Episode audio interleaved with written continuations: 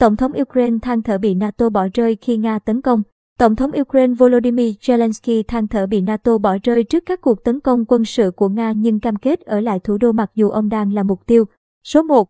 Trong bài phát biểu qua video thứ hai tối ngày 24 tháng 2, Tổng thống Ukraine Volodymyr Zelensky cho biết, theo dữ liệu sơ bộ, thật không may, chúng tôi đã mất 137 người, những công dân của chúng tôi, 10 trong số họ là sĩ quan và 316 người bị thương, ông Zelensky nói. Nhà lãnh đạo Ukraine nói thêm rằng, các lực lượng Ukraine và Nga giao chiến trong nhiều giờ hôm ngày 24 tháng 2 trên một sân bay quan trọng ở Hostomel, ngoại ô Kiev.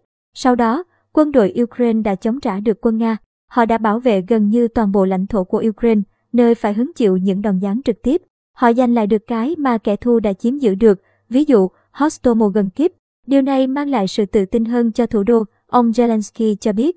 Ông Zelensky cũng than thở về phản ứng của NATO trước các cuộc tấn công quân sự của Nga, nói rằng người Ukraine bị bỏ lại một mình trong việc bảo vệ nhà nước của chúng tôi.